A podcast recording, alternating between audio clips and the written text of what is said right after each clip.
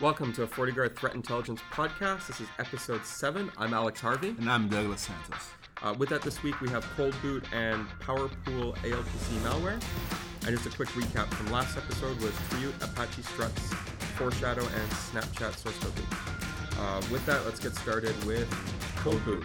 Yes. So Cold Boot is a take on the RAM exploit where they basically super cool RAM chips and either move them to a new machine or uh, basically read them from the computer that they're currently in. Um, one of the things that was put in place was the Trusted Computing Group, basically TCG mm-hmm. chip, um, which is designed to basically overwrite RAM with random data on PowerUp to prevent essentially um, this kind of exploit. Reading, yeah. yeah. reading this data on the on the same machine. yeah. um, so the cold boot exploit is basically a way where they're reflashing the settings chip used by the TCG to turn off uh, that feature and to also change the boot order so that they can boot off a USB and then read the data off of the machine that it's in.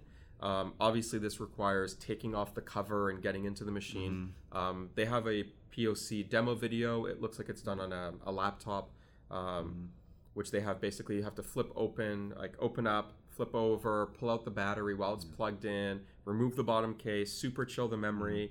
Um, it's not something that every every average yeah. Joe will be able to do. No, and then they're using um, basically an IC test clip system to mm-hmm. clip onto the programmable memory to mm-hmm. basically reflash that as quickly as possible, and then boot off the USB, and then dump the memory mm-hmm. uh, from the machine back to disk. Yeah. So it's very involved. Um, yes, it's fairly quick. They seem to go through it and get it pretty much done in about One, 90 seconds to yeah, a minute and a half, yeah. like two minutes. Um, but they have no screws in the bottom of the computer. They've obviously taken it apart yeah. already. They've obviously taken this one apart multiple times. Um, the other thing is that a lot of these settings for TCG chips may be specific to certain model or certain model ranges, mm-hmm. meaning that because they can exploit one, I'm sure other ones are exploitable as well, but they might involve dumping the chip first to see what settings are where before they can do it. Um, also, yeah. this isn't something that they're going to do like in an office because you left your laptop on the table for 90 seconds. Yes, yes. And uh, uh, uh one, one good uh, countermeasure against this is not uh, force your computers to go to sleep mode. Yeah. Every time you stop using them, just shut them down. And of off. course, keep in mind where your devices are, right? Yeah. because this attack is only possible if someone gets a hold of your device and knows that Essentially in, in your device, yeah, and knows that in your device they have may have some data that they may be yeah. looking after for. So it's it's mostly for targeted attacks, and it's something that uh, yeah should be on targeted the back attacks. of people's minds. Yeah, especially people that should be person of interest. Yeah, people of interest and VIPs. Yes. And keep in mind, they're essentially walking away with the device. Yeah. They're not. The chances of them being able to do this on site is mm not. It's not very high. Um, they can, but it's definitely not going to be a comfortable thing to do on mm site. It's not like just. A, a USB dropper or something really quick and easy, it's mm-hmm. significantly or fairly involved. It draws attention as well, yeah. obviously. You're basically taking apart a computer completely wherever it sits while it's plugged into power to reflash it and basically load it. So it's mm-hmm. it's quick, but it's definitely um, requires specialized tools and kit that will be specific to the machine being exploited. So it's uh, fairly visible, um, but it is very nifty and it is a take on an attack that's been around for a while that you know, I remember for a while, maker uh, computer makers were like early security computer makers were gluing in memory chips um, to prevent that from happening, mm. or soldering in RAM chips to re- prevent one of the attacks, which was you know you used to freeze the memory chip and move it from one machine to a new machine. Um, and the easy fix for that was a lot of laptops just end up with their RAM chips soldered in, which is great, but you can't do that attack. But this attack would still be valid with that mm. one. So cold boot, new take on mm. an old exploit kind of a new approach to it, kind of nifty. Half hardware, half software, and a lot of screws and suffering. Mm-hmm. But that's cold boot for you. Yeah. And then the other one we have is the PowerPool ALPC malware.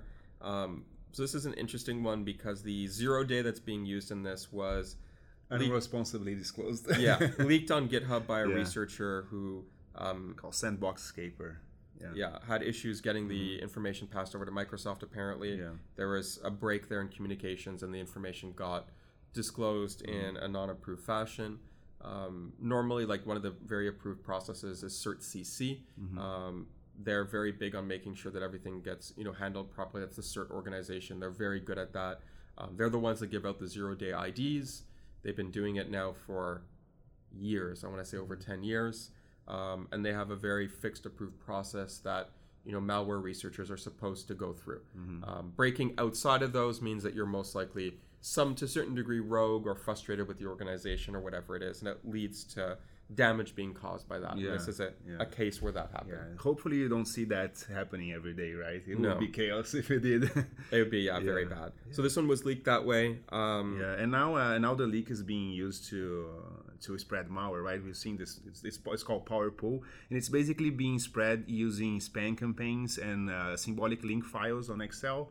Uh, symbolic link files, uh, when when looked at at the icon file, it looks like a regular Excel. You, Yeah. you, you, do, you, do, you don't know if it's if it's a different uh, a different uh, fi- uh, file extension just by looking at the at the icon on the desktop. We'll just click it and think it's a regular Excel file, but it's not. It's a symbolic link file that allows Excel to open up uh, and execute PowerShell commands. So that's how they initially deliver the uh, deli- uh, deliver the malware, right? Yeah, so that's the the first stage, Mm-hmm. uh, and that's the backdoor stage. It's you know mass email campaign. Mm-hmm. Get someone that file. They double click on it, thinking it's an Excel spreadsheet they need Mm-hmm. to open, and it bootstraps some PowerShell code, and then the stage two gets loaded, which is the is the backdoor communications protocol, which is, as per the researchers' uh, observations, not that complex and does not have uh, the possibility of updating itself. It has supports for only four or five commands. Yeah. So really simple, really straightforward with hard-coded uh, URLs for command and control. So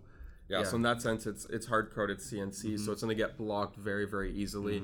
Um, basically, any real modern firewall that's doing anything for Mm-hmm. IP um, IP botnet or web filtering will be able to pick up and block it right away because obviously the um, domains being used, people will put rules in place for it, them. it almost quickly. looked like a proof of concept, right? Yeah. For somebody, but yeah.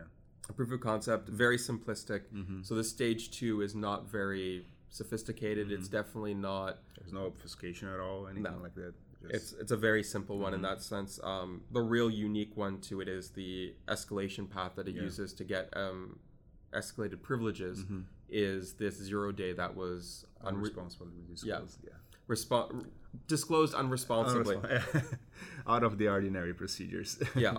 And that's something that as researchers, it's Mm-hmm. always a high risk. There's a certain level of frustration sometimes dealing with these Mm-hmm. bigger companies, but there's a line, right? If you're a white hat, you put up with it. It's frustrating, it's annoying, but Yeah. you it's your up- job. You gotta Yeah. you gotta put up to it, right? Yeah.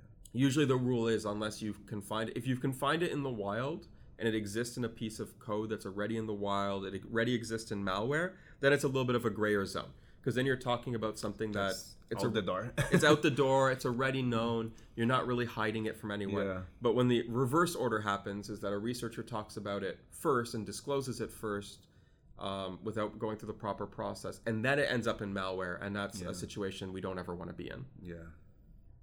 so that's PowerPool. Um, it is an escalation. So basically, the zero day is a pro- an, it's an elevation. It's a root a root or an elevation. Of privilege. A privilege. Yeah. Local elevation of privileges. It's Yeah, like- so it allows code that's not running as administrator to get admin privileges to really embed itself in a system. Um, it's basically one of the things that's always looked for by malware. It's one of the most common um, types of, if you want zero day or exploit that people want. It's the valuable one. Is I need the ability to escalate my privileges so I can do something I'm not allowed to do. Um, so on Linux, that'd be getting root. On Windows, that's just you know administrative. administrative privileges. So that's the one of the more common um, high value zero days out there is local escalation. So that's what And this, this one, one affects all of it. Like Yeah, from Windows- Windows 7, Windows to 7 to 10, Windows 10. more than 50 or 80 percent of Yeah. the Windows installed. all the modern distros running on the newer kernels are affected by it. Microsoft has already released a patch. Yeah, Um, last Thursday. Yeah, the Tuesday, patch yeah. last came, came out last Tuesday, or well, a couple of weeks ago potentially Mm-hmm. at this point. Um, but it came out. The patch has been out there. Mm-hmm. Um, it's been released. All the vendors are aware. Um, the zero day was only out there Mm-hmm. ahead of this release for a very short period of time. So as long as people patch, it's not a big deal. Mm-hmm. Um, but there still is that order where a researcher spoke about it before any malware had this in it. Mm-hmm. So, not the best day in the world, but hey, it happens. Um, but yeah, just one to be aware of. It's an interesting one mainly because of the breakdown, if you want, in the normal handling of the zero day. Mhm. Other than that, that's it for this episode. Tune in next time. Thank you guys. See you.